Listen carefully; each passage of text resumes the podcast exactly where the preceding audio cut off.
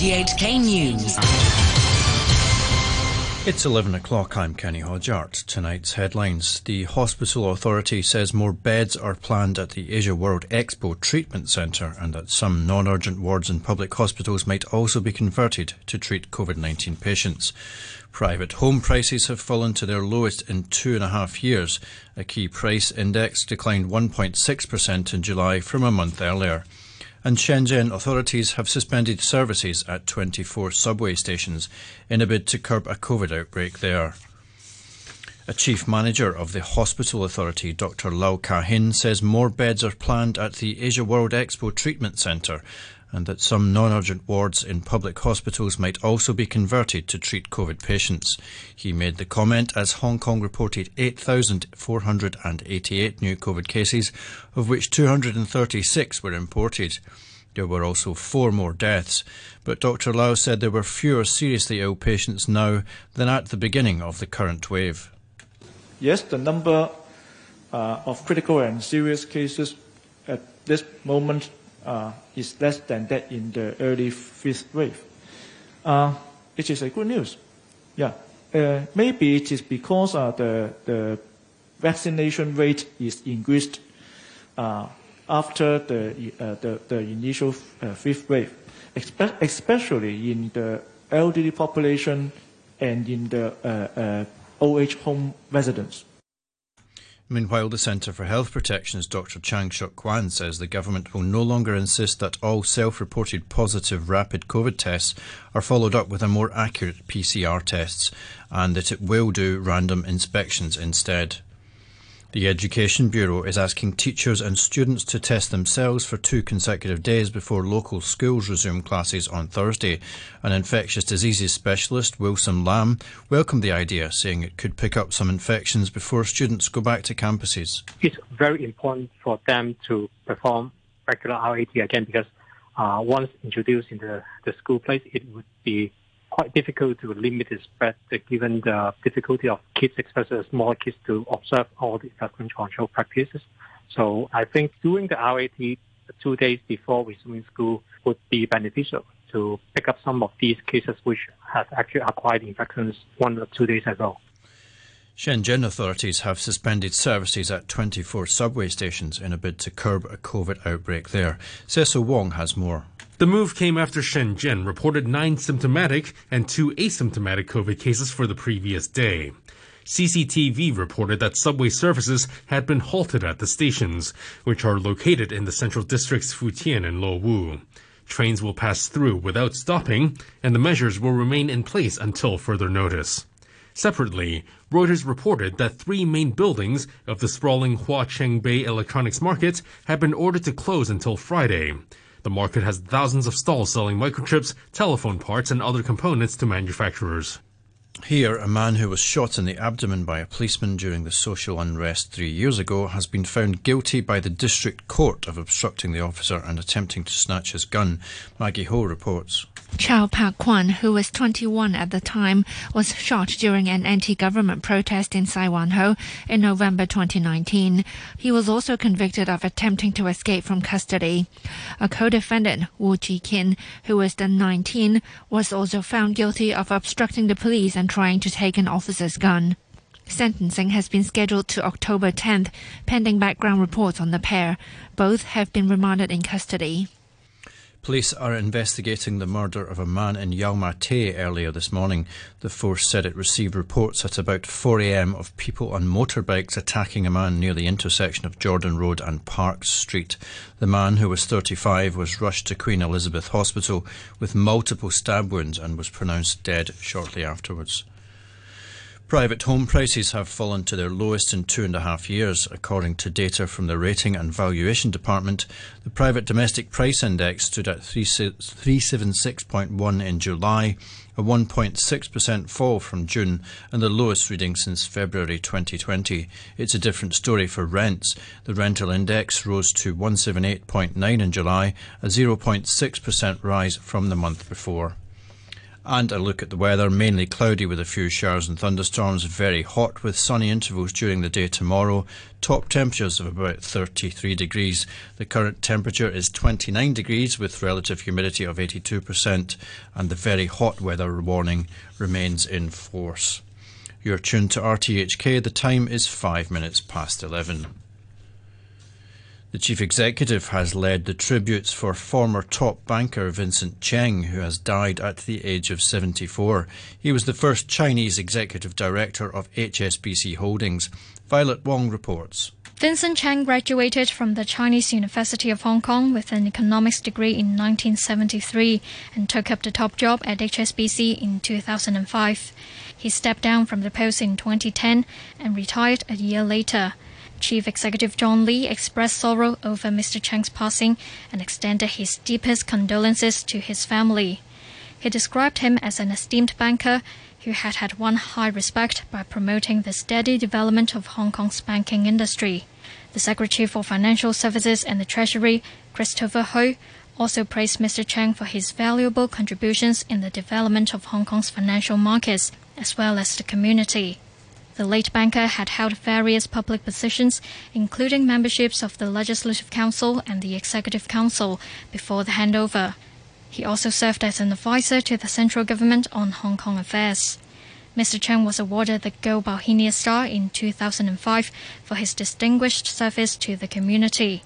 He also served as the chairman of the Chinese Universities Council from 2009 to 2015, paving the way for the establishment of its Shenzhen branch and the CUHK Medical Centre.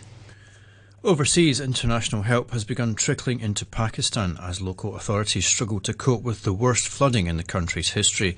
The first aid flights from Turkey and the UAE began arriving on Sunday. More than 1,000 people have died. The BBC's Sanjay Dasgupta reports. UNICEF's representative for Pakistan, Abdullah Fadil, has described conditions there as a calamity of biblical proportions. About 33 million people, 1 in 7 Pakistanis, are affected. Nearly 1 million homes are damaged or destroyed. Millions of acres of rich farmland inundated. Army helicopters were struggling to pluck people to safety from remote northern villages where steep hills and deep valleys make for treacherous flying conditions. The Pakistani Army Chief, General Qamar Javed Bajwa, has warned rehabilitation could take years. Russia says it's ready to guarantee security for UN inspectors during their mission to the Zaporizhzhia power plant in Ukraine, but is not prepared to discuss demilitarization of the area, something Washington has been calling for. It confirmed inspectors would travel to the plant via Ukrainian-held territory. A 14-strong team from the International Atomic Energy Agency is expected there later this week. Ukraine's Foreign Minister, Dmytro Kuleba, said Kiev had been calling for such a visit for some time. It has been a long-standing request of Ukraine for the IAEA to receive access to the plant. They have vast experience in inspecting nuclear power facilities across the world under the most difficult circumstances. But without an exaggeration, this mission will be the hardest in the history of IAEA. Supporters of the powerful Iraqi Shia cleric Muqtada al-Sadr have stormed the government palace in Baghdad shortly after their leader announced his withdrawal from politics. A little earlier, Iraqi forces declared a total curfew in Baghdad. Sadr's political alliance won the largest number of seats in last year's election, but no government has since been agreed on by Iraq's political factions. Here's the BBC's Sebastian Usher. The curfew in Baghdad is now in place, but it appears to have gone unheeded by hundreds of supporters of Muqtada al-Sadr, who've been holding a sit-in inside the Green Zone for several weeks. They've now entered the presidential palace, where video showed them raising their fists and cheering. This appears to be another dramatic turn in the long-running political showdown that's seen no new Iraqi government agreed since elections were held last year. It follows hard on the heels of Sadr's announcement of what he called his final retirement from politics. He's made such declarations before and then returned to the political fray, but there are concerns that his withdrawal may only deepen the current crisis. NASA has cancelled the launch of its most powerful rocket 40 minutes before Artemis 1 had been due to take off for an unmanned test flight to the moon. The US Space Agency said one of its engines had developed a bleed that couldn't be fixed in time. The next possible launch date is this Friday. A NASA astronaut said glitches are very common in test flights. This is the first time we've taken the count anywhere close to zero. We've done tests to put propellant in the tanks, but we haven't tried to take it all the way to flight yet. So there are many, many opportunities for new things to crop up. It's a test flight. We're doing the test. We won't go till we're ready. The Artemis program is aimed at returning humans to the moon, among them the first woman and person of colour. The Norwegian carbon dioxide storage company Northern Lights has announced its first commercial deal in what it's describing as a breakthrough for the industry. From 2025, it'll take 800,000 tonnes of CO2 each year from the Dutch fertiliser manufacturer Yara and eject it into rocks under the North Sea. The BBC's Sam Clack has more details. The plans are to capture CO2 from Yara's ammonia and fertiliser plant in the Netherlands and permanently store it under the seabed off the coast of Norway. In order for it to get there, it'll first be compressed and liquefied before being transported by ship. The chief executive of Shell, one of the joint owners of the company, said the agreement proves carbon capture and storage works and would lead to other deals. The International Energy Agency says the sector is vital to reducing global emissions. Sport now, and in cricket, India pulled off a dramatic final-over win over Pakistan at the Asia Cup in Dubai, with India chasing 148 from 20 overs. Hardik Pandya hit the fourth ball of the final over for six to seal a five-wicket win. Indian bowler Bhuvneshwar Kumar was pleased with his team's victory. I'm very happy with the performance, not just the wicket. I mean, yes, when you get the wicket, you always feel happy and you contribute to the team.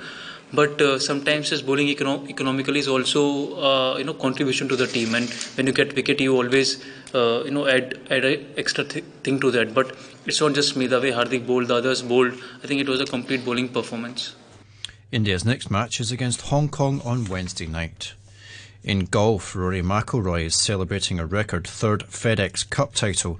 The Northern Irishman rallied from six shots down to overtake world number one Scotty Scheffler in the final round of the Tour Championship in Atlanta.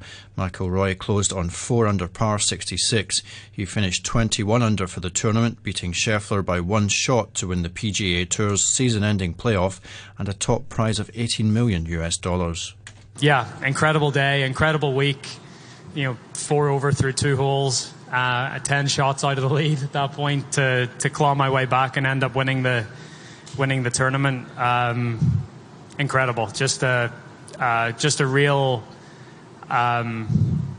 really proud of my resilience and how I sort of handled that start and just sort of stuck my head down and kept going all week and took advantage of the opportunity that I was given today. In the English Premier League, West Ham United registered their first goal of the season in a 1-0 win at Aston Villa yesterday, although that was a deflected effort from Pablo Fornal. It lifted the Hammers off the bottom of the table. For Villa, it was their third defeat in 4 Premier League games, and the team were booed at full time. Here's their boss, Stephen Gerrard. I want to give these players the support they need. It's got to come from within. We haven't got enough points on the board. It's tough right now. You know, our fans have shown the frustration today, and I think they deserve to do that because we expected to be in a better place than we're in. But the only way to put it right is to roll your sleeves up. I'm in. I hope the players feel the same as well. Harry Kane scored twice in Spurs' 2-0 win at Nottingham Forest. The England captain now has 187 Premier League goals, which puts him level with Andy Cole on the all-time scoring table behind only Alan Shearer and Wayne Rooney. Tottenham moved up to third in the table. They're level on points with champions Manchester City and 2 behind leaders Arsenal. But Spurs manager Antonio Conte says his players were made to work for the win. We suffered in the right way, but I think at the end we did well. And in this type of game, you have to be ready to be compact, to suffer, and then to create chances. I think we created many chances to score today. And, but Nottingham Forest is a really good team. It's not easy to come here and to get 3 points. In Spain, Karim Benzema scored late in Real Madrid's 3-1 win over Espanyol. Real are back on top of La Liga. Barcelona thrashed Real Valladolid 4-0 with Robert Lewandowski scoring twice. Meanwhile, Barcelona's Pierre-Emerick Aubameyang was the victim of a violent robbery in his home early this morning. The club said 4 armed men broke into the Gabonese striker's house and forced him to open a safe. They made off with jewels that were kept there. There have been several break-ins in footballers' homes in Spain, but most of them have taken place while the Stars have been playing. And a reminder of our top stories. The hospital authority says more beds are planned at the Asia World Expo Treatment Centre. Private home prices have fallen to their lowest in 2.5 years. And Shenzhen authorities have suspended services at 24 substations in a bid to curb a COVID outbreak there. The news from RTHK. RTHK. Radio Free.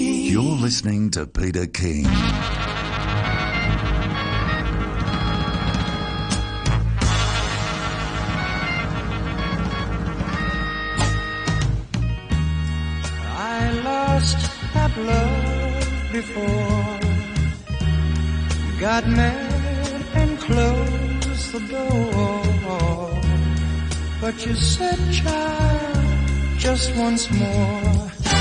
I chose you for the one. Now we're having so much fun. You treated me so kind.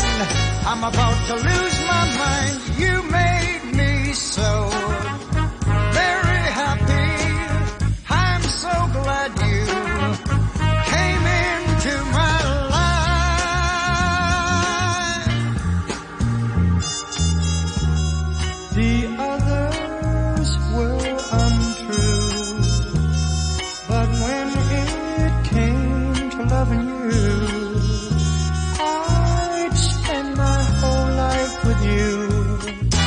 Cause you came and you took control.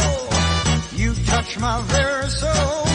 You always showed me that loving you is where it's at. You made me so very happy.